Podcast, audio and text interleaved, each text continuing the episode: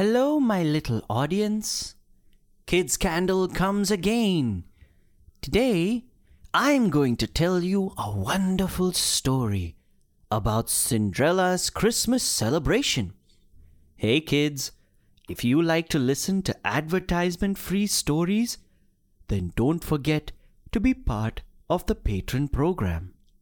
Kids Candle Patron offers a bunch of content for kids so check the link below and grab fast. The story is going to begin, so listen carefully.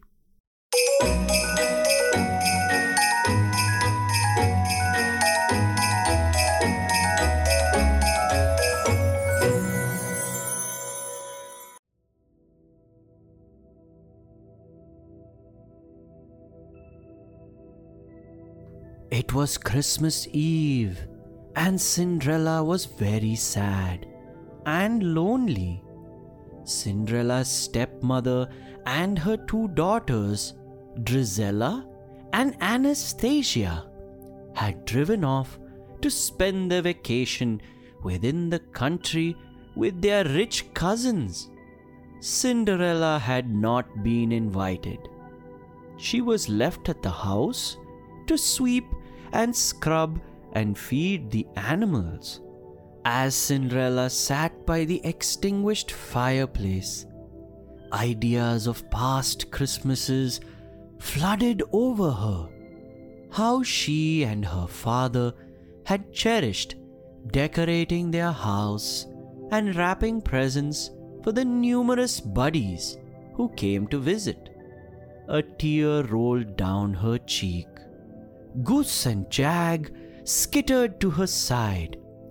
Her mouse buddies appeared to sense when she was in need. Jacques requested, Evidently, Cinderella may be very unhappy. Cinderella put her head in her palm. She said, It is simply that. It's Christmas Eve. Goose chittered. Christmas Eve, Cinderella? Does not seem like Christmas Eve. Jacques asked, Where is the holly? Where the tree? What kind of Christmas can this be? Cinderella told that her stepmother and stepsister had decided that Cinderella would keep away from their celebration. As a result, she could be too disturbing.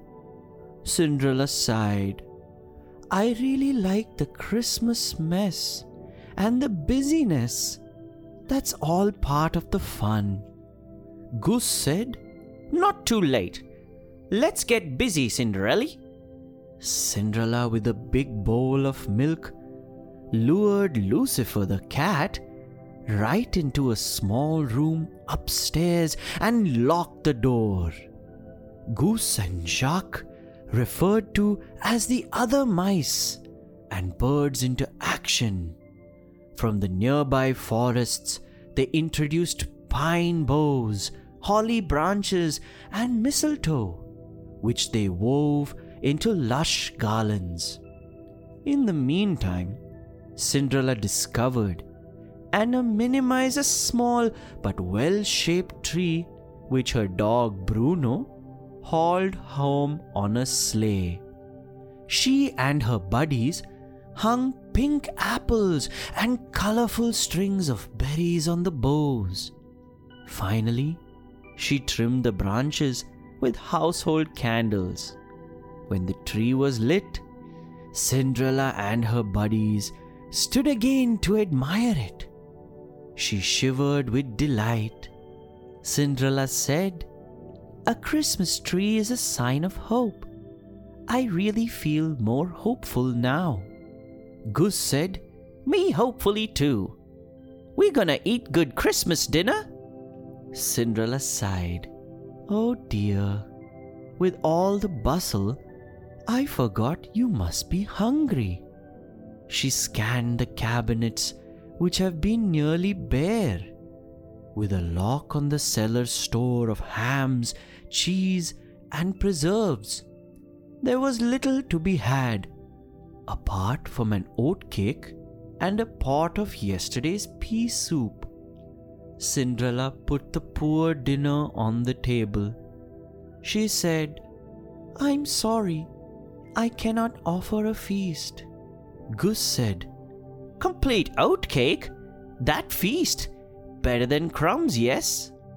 Jack informed, Feast not simply meals, but buddies. Agree, Cinderella? And shortly, amid a lot of gaiety, the last crumb disappeared. After dinner, Cinderella picked extra apples from the backyard tree and made a deep dish pie. As spicy aromas drifted by the rooms, it did look like Christmas after all. Never thought of the previous or the long term. She was warm and fed and amongst caring friends. Cinderella said, Thanks for sharing my Christmas. Jacques stated with a large grin. Waity, waity, Cinderella. Goose appeared. Gotta open gifty. From behind his back, he drew a small package wrapped in crumpled paper. Cinderella opened it. How lovely! From a few of Drizella's cast off ribbons, the mice had woven a tiara, which sparkled with tiny beads. She put it on, and the mice exclaimed, A princess! A princess! Jacques said, You're our princess. Cinderella seemed down at her adoring buddies. She said, You might have been so good to me I wish I had a present for you. Goose said, You saved us from Lucifer. That's a large gifty. At that second, they heard a yowl from upstairs. Lucifer! Up to this moment, Cinderella forgot him. It did not appear fair to make the cat sit alone in a cold room while the others celebrated Christmas. The mice said, Would you thought so if I bring him down to join us, Lucifer? Jacques shuddered. We'll be feasting for the beastie. Cinderella asked, Could not you all declare a truce? At the very least, for Christmas Eve. Goose hesitated and sighed. If he will, we will. Cinderella dashed upstairs. I'm sorry, Lucifer. I might allow you to be part of the celebration. However, we are all afraid you'd like a mouse for Christmas dinner. Lucifer shook his head hard. Then he patted his belly and pointed to the empty milk bowl. Lucifer nodded. Promise? And so it came to pass. On the day that by tradition the lion lies down with the lamb. Lucifer snoozed contentedly by the fire, while Cinderella and her mouse buddies spent a peaceful evening sharing their apple pie. Finally, Cinderella's Christmas story ends full of joy. Thank you, little kids, for listening to the story. Hey, kids, if you like to listen to advertisement free stories, then don't forget to be part of our patron program. We offer lots of stories and other stuff in our program.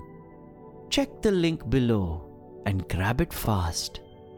We'll come back again with a wonderful story. Till then, stay happy. Goodbye, little ones.